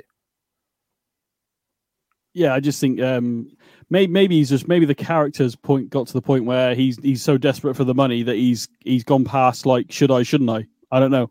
Mm. But yeah, Yeah, it just okay. seemed very like very flat to me. So I'm surprised that your initial thought going into our conversation was more like a two. And then I'm also surprised that even though you said it's a strong three and a half and you love the story, that it is what it is because of how positive you remembered it. But I think that's why our show is so so bloody fantastic, Benny, and why I enjoy doing this with you so so much. Because first of all, I'm getting to watch Quantum Leap back again in order, uh, I adored as a kid. Secondly, I'm getting to talk about it with a good friend who also enjoys the show, and I love sitting down and having these conversations with you. But also, I think we're getting episodes that we didn't remember fondly jumping up and being much better than we remembered, or looking Yeah. at it in a different light because now we're adults. Uh, in theory, anyway, I'm still an incredibly immature individual, but you know what I mean. Um, or we have the other side of the coin episodes that we remember being good, watch them back and they're not quite as good. So I think that's fascinating to me that you you sung this episode's praises. You're really looking forward to it, and it didn't quite live up to what you remembered. I think that's the, the beauty of our show. I probably hyped myself up too much for it. Um, like I said, the story is really good. I mean, again, compared to last time we came on and talked about obviously the last episode, it was a bit um it was lacking, wasn't it? In the air, we kind of come to the Mm. conclusion that they could have done a bit more with this, or they could have cut that out, or you know, they could have, you know, catch falling star didn't quite. And I remember being f- quite fond of that one, but again, looking at it from a story point of view, there was very little to offer in terms of what we actually spoke about in the last episode. So yeah, um, See, maybe it's me, been hyped up too much. Maybe, maybe. yeah, maybe, maybe I don't know. I mean, for me personally, uh, I don't know whether I'm just in a particularly good mood today. I'm not sure, but my my summarization, I guess, of this episode is Jimmy is the the letdown for me. I don't the character you're not supposed to like. That's fair enough, but Yeah. the performance of the actor. I mean, I'm in no position to judge an actor. I can't act to save my life, but uh, this is the nature of our show. It's what we have to do. I didn't enjoy that that particular individual i- in this episode. I think that was a bit of a letdown for it. However, I'm the other side of the coin with Deborah Pratt. I really enjoyed seeing her on the screen. I think that uh, I, I enjoyed I enjoyed so much of this episode. I enjoyed Deborah Pratt in the role of Troian. I think Sam was fantastic. I liked the fact that we had ghosty, ghouly, scary goings on. I liked the fact that we had real old school atmospheric additions to certain scenes that got you, you know, set you in the mood very, very straight away, very quickly with like the darkness, the thunder, and so on. Uh, again, the whole Miss Stoltz being a ghost thing was fantastically handled. I also like the whole fact that we're not going so far into the the world of ghosts and paranormal and, and, and the creepy atmosphere they're trying to set because we do have quite a bit of tech and sci-fi and all that aspect is still in there. And the potential romance story is is almost like an undercurrent. It's almost like behind the other tales. It's almost like just a subtle addition. It's not uh, so overpowering. It almost dominates the show in the way that it did in the previous episode. Yeah, I think for me, mate, and again, you may laugh or disagree, I don't know, but I think for me, this is up there. This is a four and a half, five for me. I really, really, really liked this. I'm glad you liked it because I was been singing its bloody praises for the last like year and a half, or however long we've been doing this freaking show Yeah. for. Well, I Um, agree with an earlier version of you then. How's that? Yeah, it's uh, like I said, I have nothing like we had quite a lot of story issues with the last episode, didn't we? To be fair, there was lack of Yeah. this and lack of that. right. This one, I didn't feel rushed through it. I didn't feel like, if anything, I want more because of the way it ends with Stoltz turning out to be some sort of ghost or something at the end, and it leaves it open to, oh, she's been dead for hundred years. So who the f- is that? And now why she disappear? We see her disappear. We Yeah. don't just it doesn't. It's not implied. We see it happen. So we're like, oh, so it leaves up the. I like the fact that it leaves it open to the possibility of it all, which I like. And and the brother's body was never found. Is he going to turn up again in the future? That's what I mean. Of, like you know, you could there's, a, there's life. there's an option here where you could pick this up again. And actually, the brother didn't drown. He managed to swim to safety, but in hid because he tried to kill his sister, and he's tr- trying to hide from people in Vegas because he owes them money. So there is a possibility here that you could have a side story to this of him He returning. own- Maybe. He could have his own kind of Better Call Saul spin-off series, couldn't he? Yeah, yeah, breaking, bring, bring you into Breaking Bad or something. I don't know. Just Yeah. uh, maybe cast somebody else in the title character, maybe. maybe he got better with his acting as he got older. I don't know. I mean, let's face it, the Dwayne Johnson is like you know really good actor now, but when he did Scorpion King, I'm not saying he, he was not atrocious, but he wasn't as good as he is now in other things. So um, you know, Yeah. it takes time, I guess. And he, he also didn't have a glorious mullet like Jimmy either, which probably hindered him a little I bit. did see a comment on the mullet, by the way, because we've mentioned it again. Uh, somebody said that although the mullet was around at that time, apparently someone in that high class position wouldn't have a mullet. But my No. argument with that, my argument with that, is that this guy has gone to Vegas and stuff and gone out in the world. So Mhm. actually, he's not as uptight as you might think he is because yeah, that makes sense. So I could see him having a mullet just to rebel from the, the parents that at some point, you know, and you know, I'm rich and I'll go and have this crazy hairstyle. Like, he's a douche at the end of the day. oh Um, yes. with the trousers, you know, at the start of the time. But so it would make sense to me that this is a guy that was in Vegas at some point, has probably traveled the states and partied a lot and met these people that would have had these hairstyles. So he's gone, yeah, I'll have that. So I, I don't have trouble believing the mullet. Mm. And for what I can remember as well, just as a last point, I think he wears the same clothes for that whole weekend, so he's probably a bit whiffy. Yeah, he probably is. To be fair, um, what, was your overall, what was your overall score then? Because you kind of said either a four or a five. So what is your Uh, I I will go. I think I know we've sort of gone with half points, like a four and a half and stuff like that in the past. I'm very very close to giving this a full on five. I really am, Hmm. but I, I think I might have to mark it down a touch because there are other episodes that I know I'm going to give a five that I enjoy more than this. yeah, But this is right up there, a four a four point seven five maybe. It's it's right it's, it's right up there, mate. It's right it's up there. I- four, four point five or a five. I'll go, I'll, I'll go four point seven five. There we go. How's that? he's, he's, he's breaking the rules here on the show. Okay.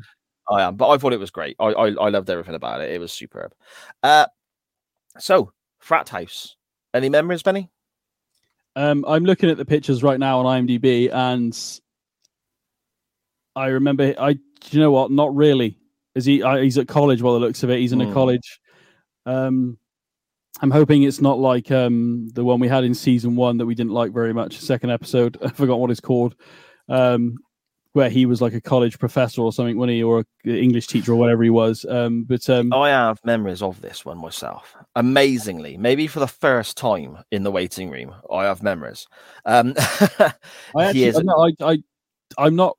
Nothing is looking at the pictures, and I'm trying not to read the um, description because I want to be. Obviously, if I don't remember it, then I don't remember it. But I'm not normally when I see a picture or the name of the episode, I remember snippets. Mhm. I'm struggling. I know. I, I know he's in college, and that's about it. I don't know why he's what he's there to do. I'm not going to read it so I can because obviously I knew what was coming in this week's episode. So Yeah.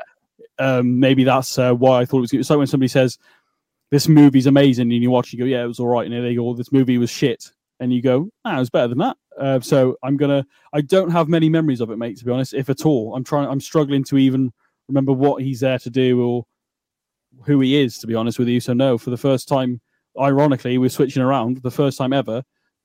I don't know what the heck happens in this episode. okay, now what I remember may be wrong as well. Let's bear that in mind. Oh I- yeah, I- yeah, good there was- good there- point. there was an We have had that occasion-. There was an occasion I thought I could remember an episode of Quantum Leap. I was thinking of a completely different TV show. Not even a different episode of Quantum Leap, a completely Oh, different yeah, TV you- show. What was I can't remember what that was now. That was uh, that. Cold Case. That's Um, it. Yeah, you thought. yeah. My memories of this episode are he is a student at the college. It's the 70s and or maybe late 60s. And there is some form of protest going on by the students with regards to uh, potentially the Vietnam War. And there's also a love interest as well. That's kind of what my memory brings into me without me going into too many details that I could potentially get wrong. But I'm looking forward to it, mate. I'm looking forward to it. I'm, obviously it's always another good episode of Quantum hopefully. But um, yeah, I'm a bit disappointed with Troy, and only a sense of what I said, the things that annoyed me. Yes. Um, you know, which I, I mean, I had this going in, mate, that this is going to be at least a four from me. Um, again, I don't dislike the story, so you know, maybe I'm being a bit harsh with three point five, but that's what I'm going with. In terms of next week's episode, uh, next show we do, um, yeah, I'm struggling to remember anything, so hopefully it's good. yeah, hopefully so, mate. Hopefully so. Do you want to let everybody know whereabouts they can find you and your awesome shows, Benny, online, my friend? It's a bit. Uh, well, you you could do that. It's on your network, mate. It's on SJP World Media. like this show is now. Uh, yeah, I mean, obviously, um, the other things have kind of fallen by the wayside because I've very much gotten into doing in the corner with uh, with myself, Benny Mac. Um, I can't remember when this episode's dropping, side, but by the time you hear today. this, it is dropping today. Okay, so um, it's just been announced on Twitter at uh, in the corner WWE. Um, that uh, I'm having a permanent co-host join me once a week on a Wednesday. The show comes out Wednesday and Sunday. We talk Raw and SmackDown in general WWE news. Um, I don't tend to talk NXT or anything else because there's only so many hours in the week. Um, so Raw and SmackDown's enough for me. Um, not that I don't keep an eye on it. I, you know, I read stuff online or I watch videos, but I don't necessarily watch AEW. And I don't diss anybody. I hate these people that diss people that watch WWE and not AEW it's the equivalent of an iPhone user and Android user back in the day. Like everybody who was an Android user, aka I'll, I'll say Android was like AEW. Everybody thought they were like you know starting some sort of bloody movement. When at the end of the day, look, if AEW does well, it's good for the wrestling business as a whole. Yes. I know there's some shit going on over there at the moment. That's a different show. But yeah, at in the corner WWE on Twitter at Benny Mac, the triple N Y M A C K on Twitter as well. Um, I do have a Twitch channel, Benny Mac Gaming. It has kind of fallen by the wayside a bit at the moment because of just other things. But I am trying to get stuff back up and running on there as well. But it's all about the podcasting at the moment, so I on SJP World Media. So fantastic stuff. And that's the best place to find all the shows that are connected with the network, including this one at SJP World Media on Facebook and Twitter, and all your podcast platforms, carriers, providers, whatever the term may well be. Subscribe to the network. Uh, every show has its own personal stream or channel, I guess, or you can just follow along on the main stream, the main channel from the network, where you get every new show added as well. And that includes, obviously, this show here, The Waiting Room, with Benny and I looking at Quantum Leap. We have a Doctor Who podcast that Dan Griffin is absolutely fantastic on. And I sort of just go along for the ride now because he is so good at what he does. Uh, we have as Benny said, in the corner, hosted by himself, and the excellent Tyler Peters joining the team there, looking at modern day WWE. They watch, so you don't have to. We also have Chain Wrestling, Nitro Nights, looking back at old school WCW. Uh, we have an NXT show reviewing the black and gold era of NXT. There's so much there, and there is so much more coming as well. So subscribe to the YouTube SJP World Media. Subscribe on all your podcast players. Leave us a five star review because obviously we are bloody fantastic and we deserve it. and follow us online as well at SJP World Media on Facebook and Twitter. And this show itself, you can follow as well on various social media platforms, including Facebook and Twitter at Waiting Room Pod underscore is the best way of tracking that down. Benny, looking forward to next, well, not next week, my friend. Looking forward to our next episode in two weeks' time as the waiting room comes out once a fortnight, every other Friday. Looking forward to covering Frat House with you, my friend. And hopefully, it's a good episode, to be fair. After yeah. I've been pushing Troy for God knows how many months.